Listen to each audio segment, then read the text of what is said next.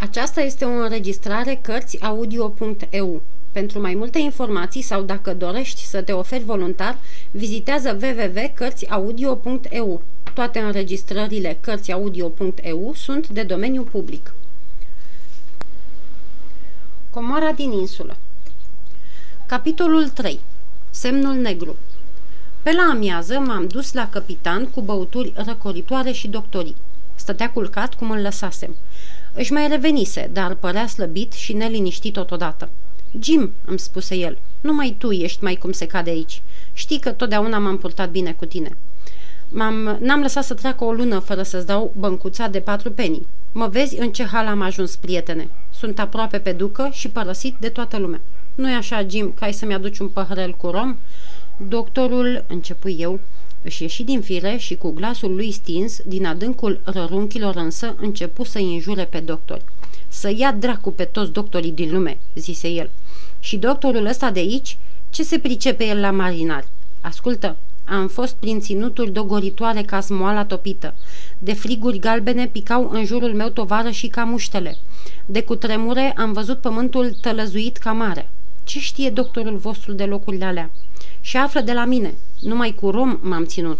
Romul a fost pentru mine și pâinea, și vinul, și prietenul, și femeia. Și dacă acum, când sunt o biată epavă aruncată la țărm, nu pot avea rom, sângele meu să cadă pe capul tău, Jim, și pe al doctorului scârnăvia aia afurisită. Și iar se porni pe sudălmi. Uite, Jim, cum îmi tremură degetele, urmă el cu un ton tânguitor. Nu le pot astâmpăra. Toată ziua asta blestemată n-am pus strop în gură. Doctorul e un smintit. Ascultă ce spun eu.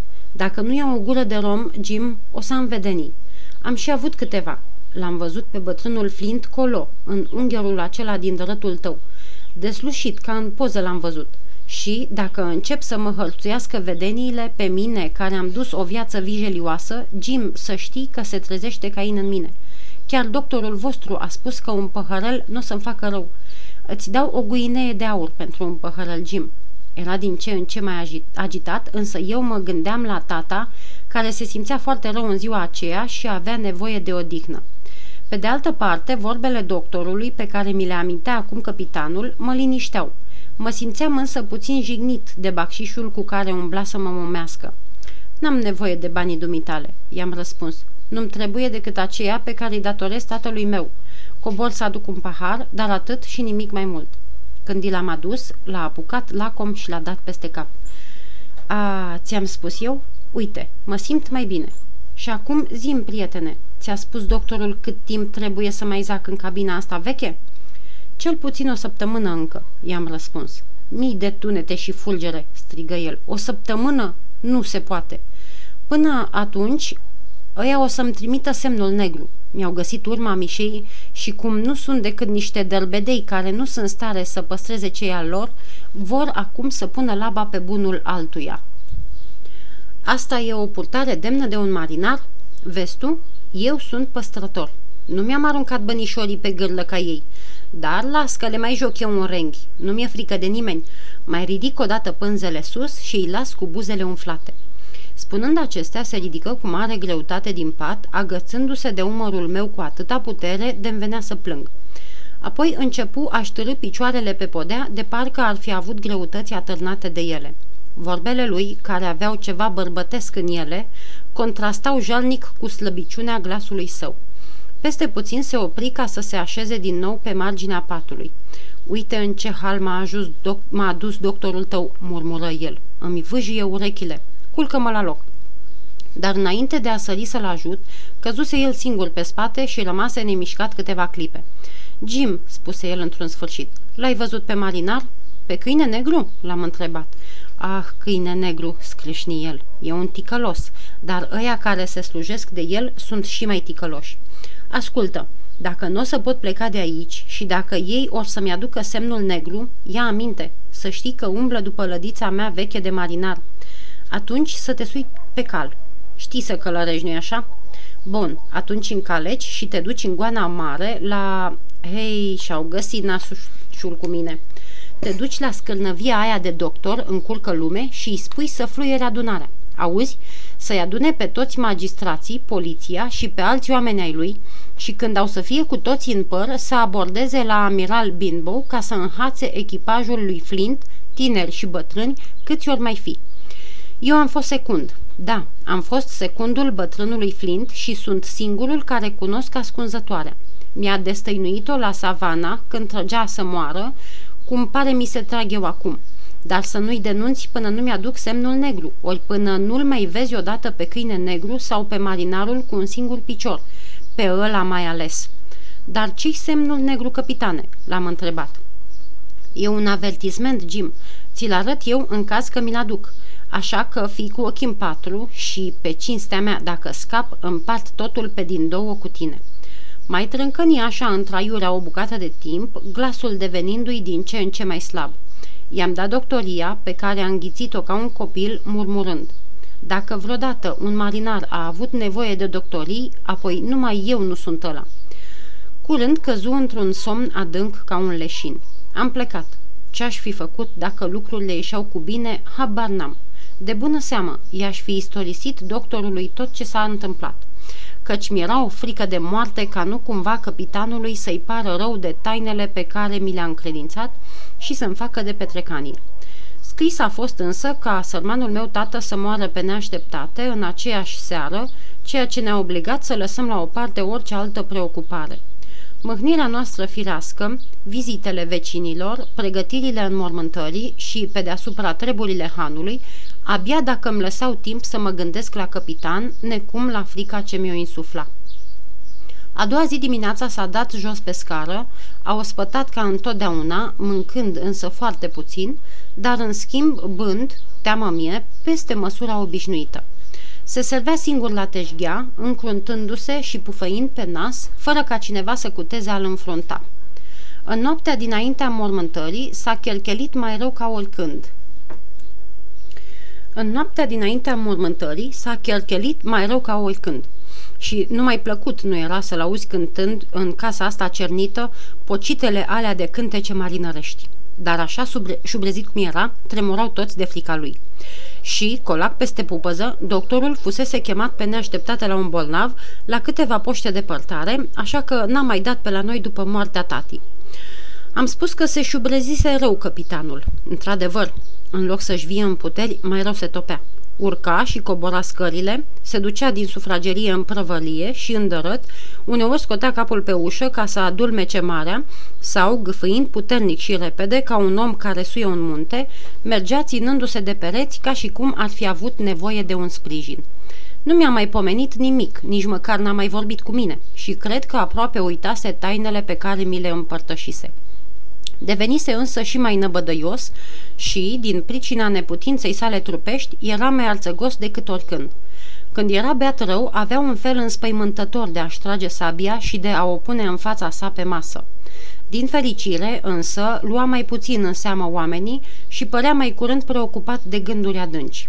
Odată, de pildă, spre marea noastră uimire, a început să îngaime un cântec cu totul deosebit de celelalte, un fel de romanță populară de dragoste pe care pe semne o învățase în tinerețe înainte de a se face marinar.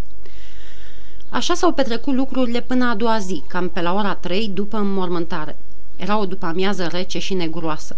Stând în ușă de câteva vreme, cu sufletul întristat de amintirea tatii, deodată văd un om venind încetișor pe drum. Era orb, căci pipăia calea înaintea lui cu un toiag și avea deasupra ochilor un mare cozoroc verde. Gârbovit de vârstă sau slăbiciune, el purta o enormă manta marinărească, veche și flenduroasă, cu glugă, care îi dădea o înfățișare schimonosită. În viața mea n-am văzut o făptură mai hâdă. Se opri puțin mai încolo de Han și, ridicând glasul într-un fel de bocet ciudat, se adresă spațiului dinaintea lui. Îndurase va vreun suflet milostiv să-i spună unui biet orb care și-a pierdut neprețuitul dar al vederii în slujba patriei sale, Anglia și a regelui George, Dumnezeu să-l blagoslovească, în ce loc și în ce parte a ținutului acesta se află acum? Te afli la Amiral Bimbo, lângă golful Black Hill, un om bun, i-am răspuns. Aud un glas, reluă el, un glas tânăr. Vrei să-mi dai mâna bunul și tânărul meu prieten și să mă călăuzești în casă? Îi întinsei mâna pe care oribila făptură, cu glas miros și fără văz, o înșfăcă fulgerător ca într-o menghine.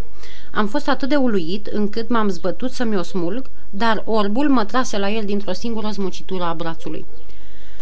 Acum, băiete, dumă la capitan. Domnule, i-am răspuns, pe cuvântul meu nu pot. Așa, răji el, va să zic așa stau lucrurile, să mă duci numai decât sau îți rup mâna.